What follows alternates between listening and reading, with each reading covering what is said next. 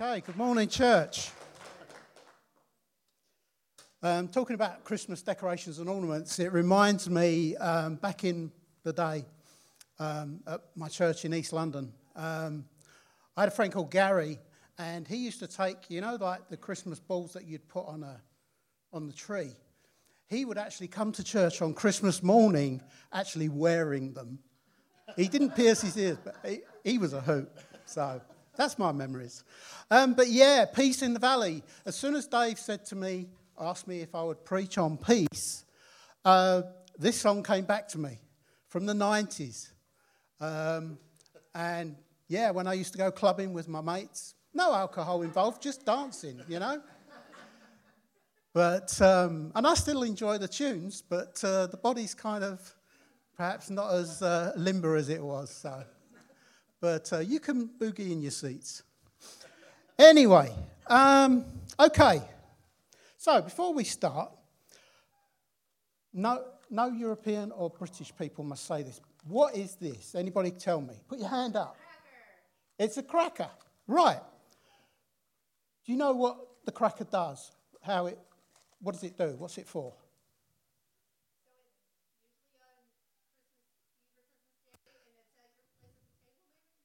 Right, right, yeah.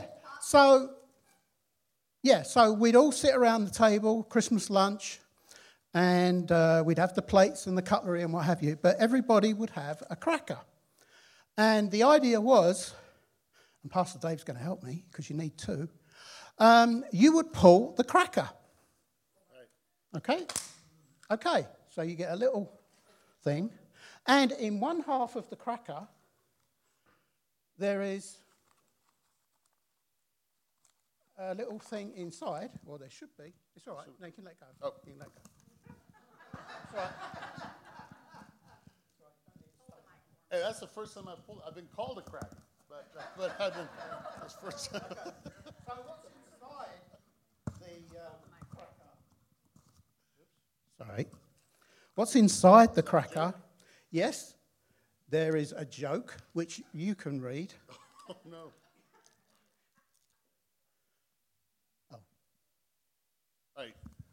Why does Santa go down the chimney on Christmas Eve?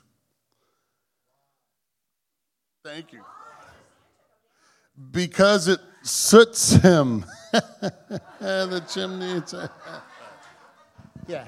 I mean, the jokes are not very good, but. Well, you know, I'll share the glory. um, and then you get a little gift as well. So this is like a little key and a lock thing. I mean, you can get all sorts of things. Um, but then, oh. Surely not. But the best thing is the hat.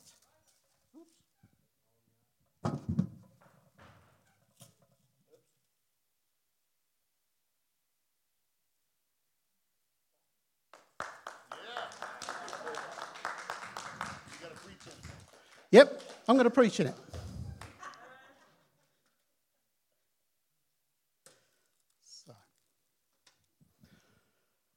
Okay. I'm having fun. I hope you are.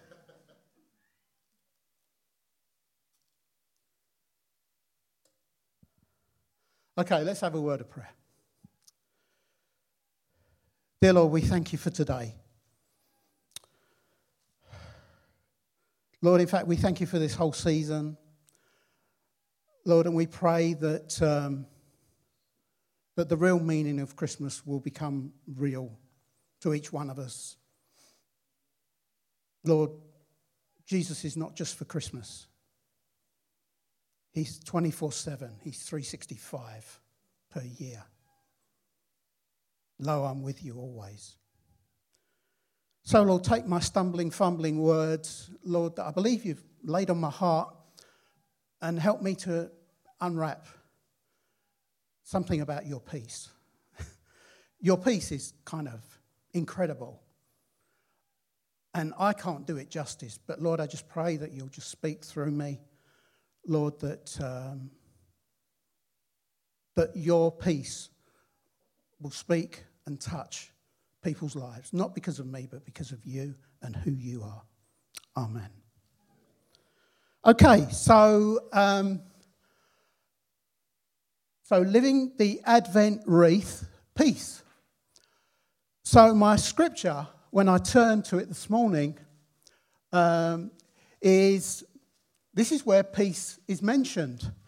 In fact, this is the only place I think that peace is mentioned in the whole Advent story.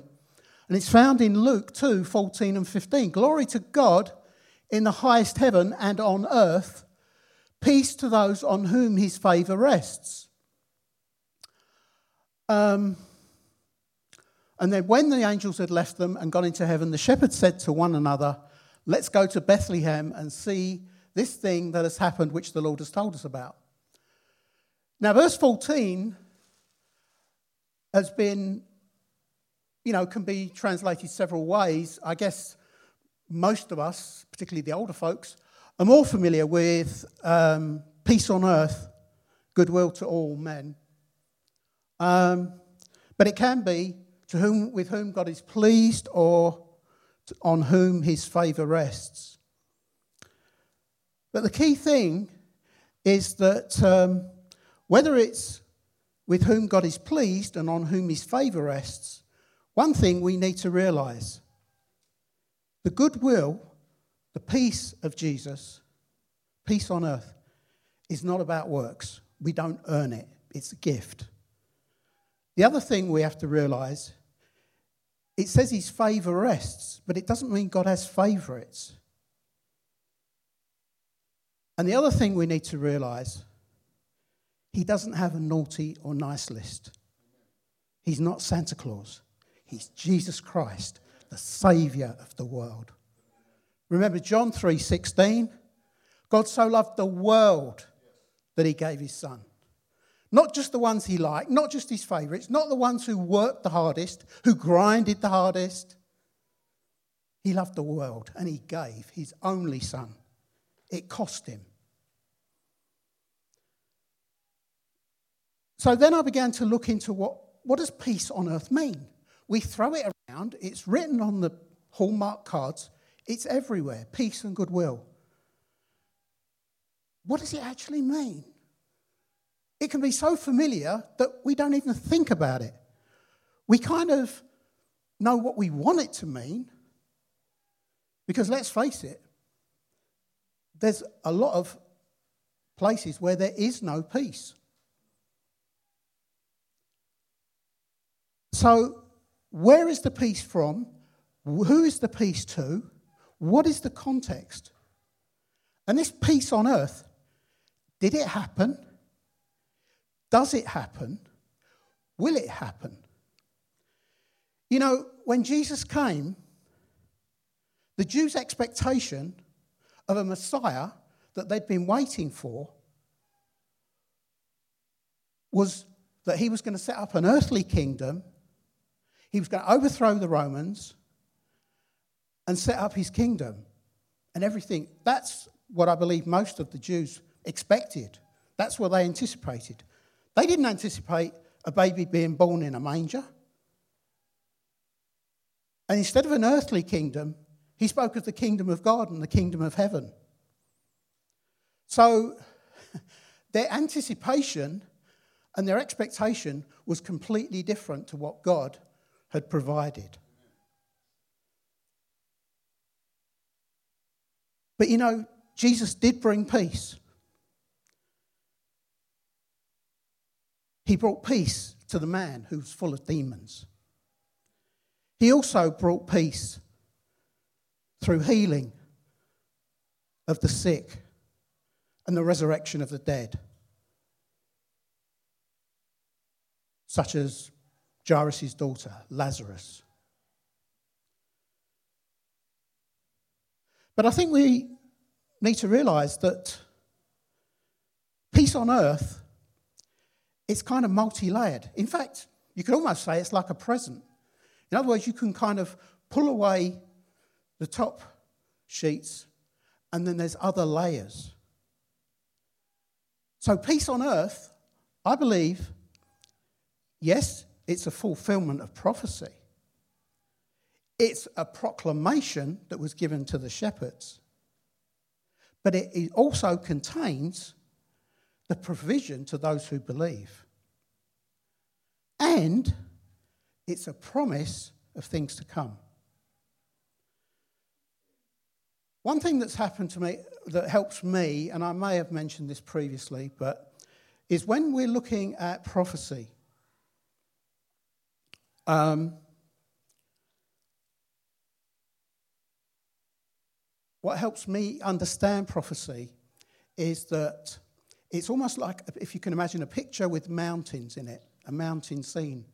And what you have is you have some mountains in the foreground, you have some mountains maybe in the middle ground, and you have some way over in the background. And to me, that kind of helps me because there's the foreground, which is the current and immediate context, but then there's the middle ground, which is the soon to come, not quite here yet. And then there's the yet to come.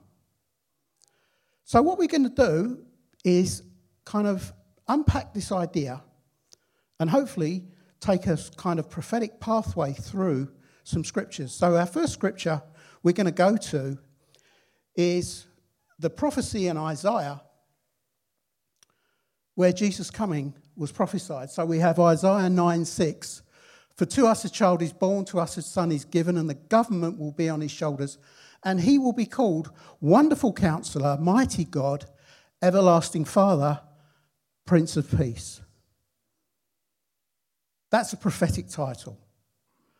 Isaiah was around 700 years before Christ was born. And the angels announced to the shepherds of all people. I mean, they were down there with the tax collectors. Nobody really wanted to associate with shepherds. But who got the message about peace on earth? The shepherds. And then, if we jump to Isaiah 53 5, very familiar passage. But he was pierced for our transgressions, he was crushed for our iniquities.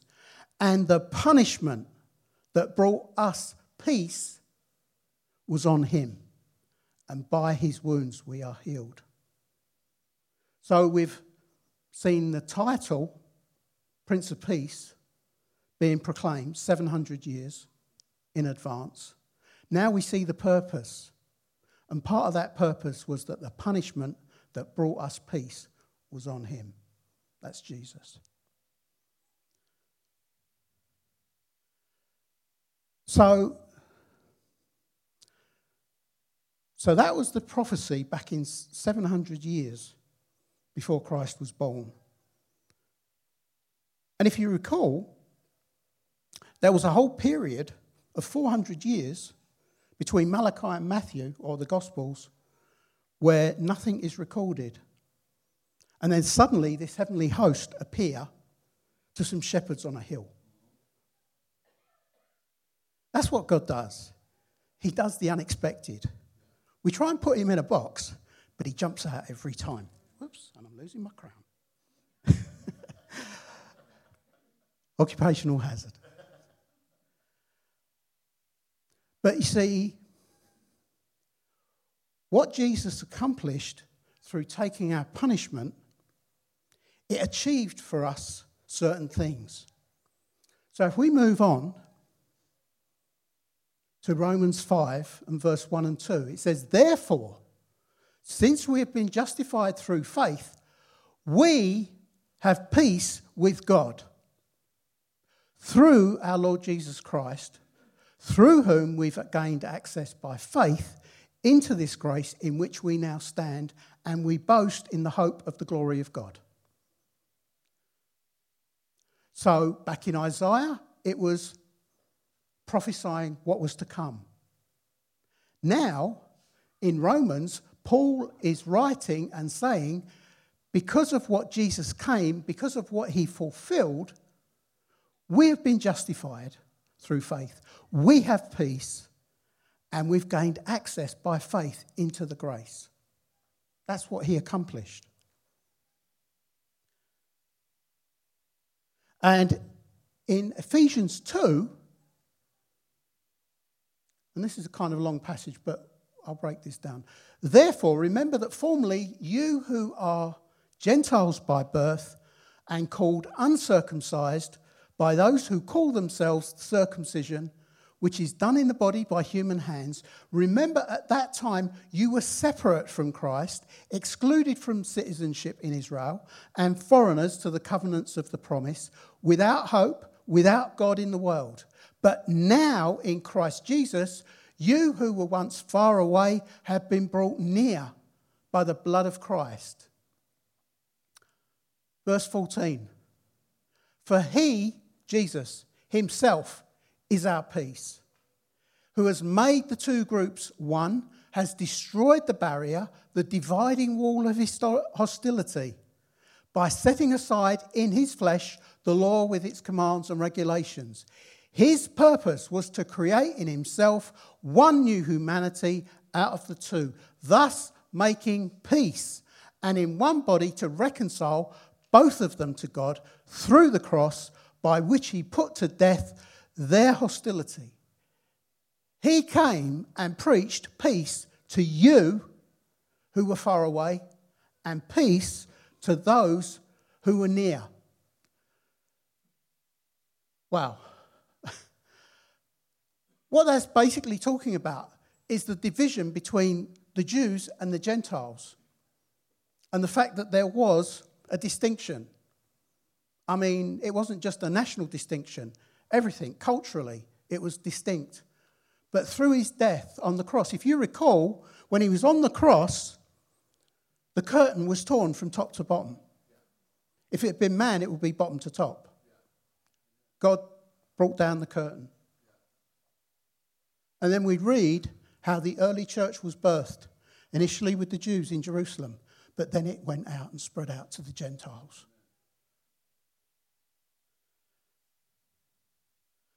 And then if we go to the next verse, which is Colossians 1 and verse 20.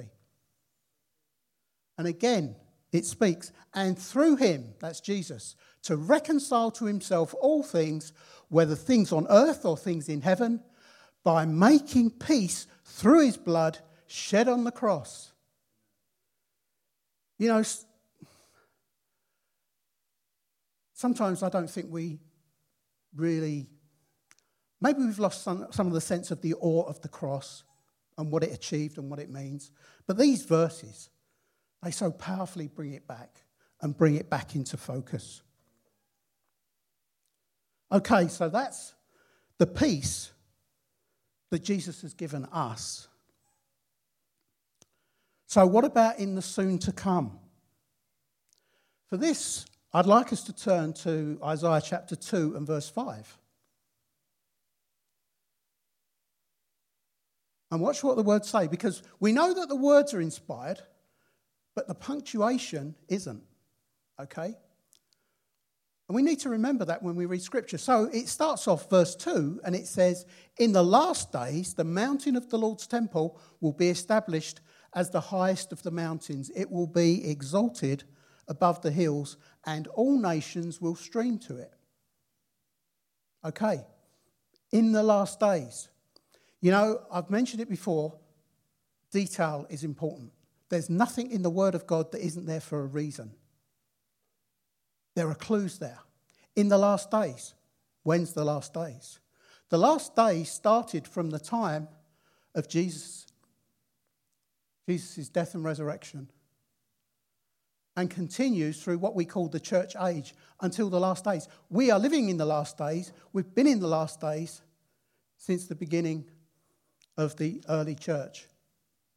But in the last days, the mountain of the Lord's temple, that covers a period of so far 2,000 years. So has the temple been established? Not yet. It's there. Have all nations streamed to it? Not yet. So then we move on and then it reads Many peoples will come and say, Come, let us go up to the mountain of the Lord, to the temple of the God of Jacob. He will teach us his ways so that we may walk in his paths. The law will go out from Zion, the word of the Lord from, is, from Jerusalem. He will judge between the nations and will settle disputes for many peoples. Has that happened? Not yet. It's to come. They will beat their swords into plowshares and their spears into pruning hooks. Nation will not take up sword against nation, nor will they train for war anymore. Come, descendants of Jacob, let us walk in the light of the Lord. Now, some people may read this and think, oh, this is talking about heaven. There's going to be no war and so on and so forth. But I actually believe this is talking about when Jesus is in Jerusalem. He comes back to earth, what we call the second coming, and he sets up his kingdom in Jerusalem. Jerusalem will be the center of the world. And that's when he will judge the nations. That's when the swords will be beaten into plowshares. In other words, things that are weapons of conflict will be built into farm, farming uh, utensils. Nation will not take up sword because Jesus will be king on the earth. Okay. And then Isaiah, Isaiah 9 7. Of the greatness of his government and peace, there will be no end. He will reign on David's throne over his kingdom, establishing and upholding it with justice and righteousness from that time on and forever. The zeal of the Lord Almighty will accomplish this. He will reign on David's throne. It's an interesting um, situation because um, David's throne, Jesus has never sat on David's throne. That hasn't happened. It will happen. And it says he will establish his kingdom. So, all the things mentioned in Isaiah, which is 700 years before Christ, he's, it's incredible the way the prophecies kind of stack up. And it says, The zeal of the Lord Almighty will accomplish this. There are those who believe that we can set up the kingdom for Jesus. No, the zeal of the Lord Almighty will accomplish this. He's already declared it, decreed it. And then, if we move on in Micah, oh, oops. Okay. No, you can go back, actually. I'm jumping ahead of myself. It says, See, Isaiah 65, See, I will create a new heavens and a new earth. The former things will not be remembered, nor will they come to mind. Okay? Now, that's talking about a new heaven new earth. But as you carry on reading, let's carry on reading. Verse 18 But be glad and rejoice forever in what I will, will create, for I will create Jerusalem to be a delight and its people a joy. I will rejoice over Jerusalem and take delight in my people. The sound of weeping and of crying will be heard in it no more. Verse 20, interesting verse. Never again will there be in it an infant who lives but a few days, or an old man who does not live out his years. The one who dies at a hundred will be thought of, thought a mere child. The one who fails to reach a hundred will be considered accursed. They will build houses and dwell in them. They will plant vineyards and eat their fruit. No longer will they build houses and others live in them, or plant and others eat. For as the days of a tree, so will be the days of my people. My chosen ones will long enjoy the work of their hands. They will not labour in vain, nor will they bear children doomed to misfortune. They will be a people blessed by the Lord, and their descendants with them. Before they call, I will answer. While they are speaking, I will hear. The wolf and the lamb will feed together, and the lion will eat straw like the ox, and dust will be the serpent's food. They will neither harm nor destroy on all my holy mountain, says the Lord. At the beginning of this scripture, it talks about a new heaven and new earth. Okay? But as we read down, it talks of people living for a hundred years and not dying. Well, we know there's no death in heaven. So again, this points me to look again to that thousand year reign, the millennial reign of Christ because there is no death in heaven. But it says, never will there be an infant who lives but a few days. In fact, somebody who lives to 100 will be thought of as a child.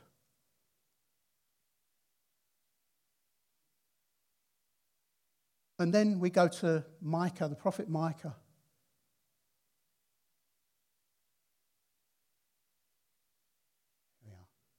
Again, that phrase, in the last days, the mountain of the Lord's temple will be established as the highest mountains it will be exalted above the hills, and peoples will stream to it.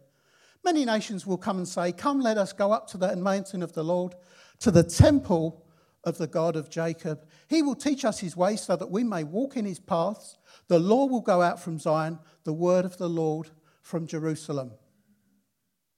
He will judge between many peoples and will settle disputes for strong nations far and wide. They will beat their swords into plowshares and their spears into pruning hooks. Nation will not take up sword against nation, nor will they train for war anymore. Everyone will sit under their own vine and under their own fig tree, and no one will make them afraid, for the Lord Almighty has spoken. Does that sound familiar? What did we read in Isaiah 2:5? Same thing. Isaiah was around 700 years, 760 years before Christ was born. Micah said this was revealed to him by God 50 years later. But look at the consistency. God is not, he's unexpected, but he's consistent. He says exactly the same thing. And again, it uses the words in the last days, but look at the detail, particularly in Isaiah 65. where it says about nation, um, nation, there will be no more. They'll not labour in vain. They'll build houses. There'll be peace. There will be peace.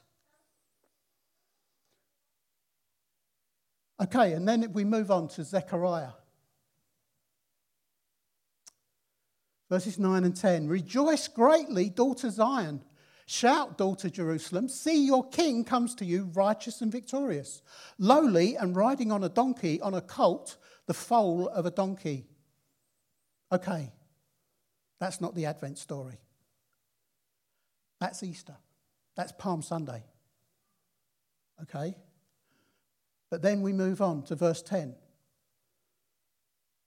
I will take away the chariots from Ephraim, the war horses from Jerusalem and the battle bow will be broken. He will proclaim peace to the nations. His rule will extend from sea to sea and from the river to the ends of the earth. So, in those two verses, two different timescales. One is talking about Palm Sunday. Verse 10 is talking about chariots of Ephraim and Jerusalem, references to Israel.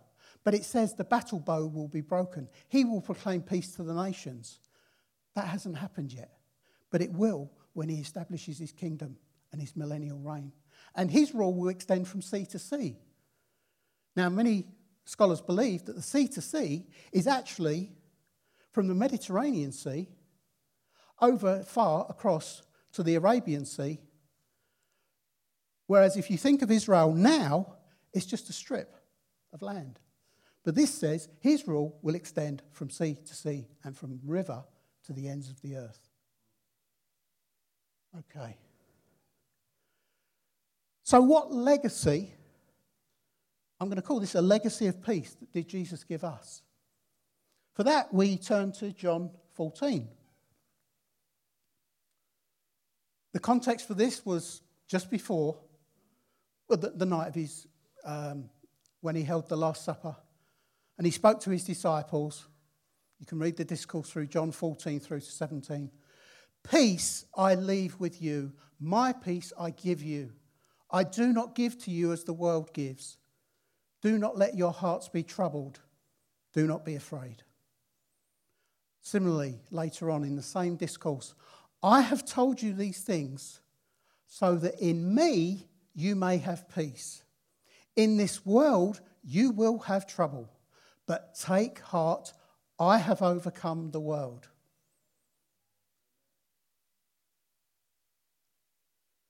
So now we move to the, the final part. What is our commission to peace? So for this, we turn to Romans 12, 16 to 21. Paul wrote to the Romans Live in harmony with one another. Don't be proud. Be willing to associate with people of low position. Do not be conceited. Do not repay anyone evil for evil. Be careful to do what is right in the eyes of everyone. If it is possible, as far as it depends on you, live at peace with everyone. I mean, we're given some flexibility there. You know, there's some people who you just, they're just explosive. They're just corroded, you know? So it said, if it is possible, as far as it depends on you, live at peace with everyone. Do not take revenge, my dear friends, but leave room for God's wrath. For it is written, It is mine to avenge, I will repay, says the Lord. On the contrary, and this is tough. If your enemy is hungry, feed him. If he is thirsty, give him something to drink. In doing this, you will heap burning coals on his head. Do not be overcome by evil, but overcome evil with good. Then in Romans 14, a couple of chapters on.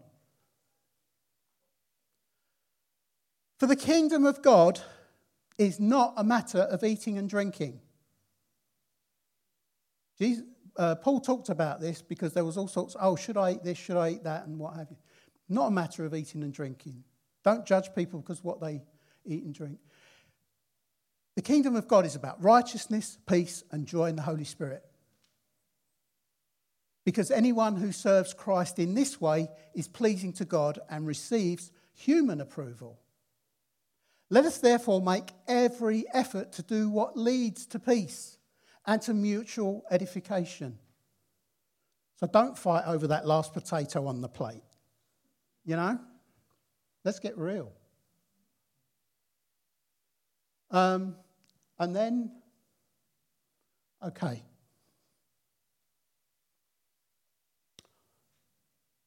Two Thessalonians three sixteen, and with this I'll close. This is my prayer to you. Now may the Lord of peace himself give you peace at all times and in every way. The Lord be with all of you. Amen.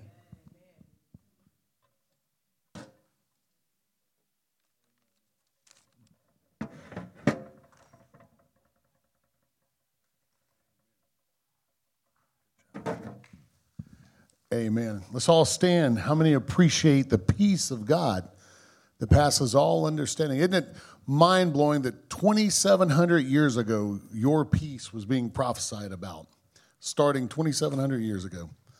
And now, as, as David preached, we got a legacy of preach, of a peace that we get to, we get to uh, just contribute to every day. I pray that the Holy Spirit leads us in being peacemakers that's what Jesus said. Blessed are the peacemakers. That's not easy. It calls us to swallow some pride. It calls us to get low.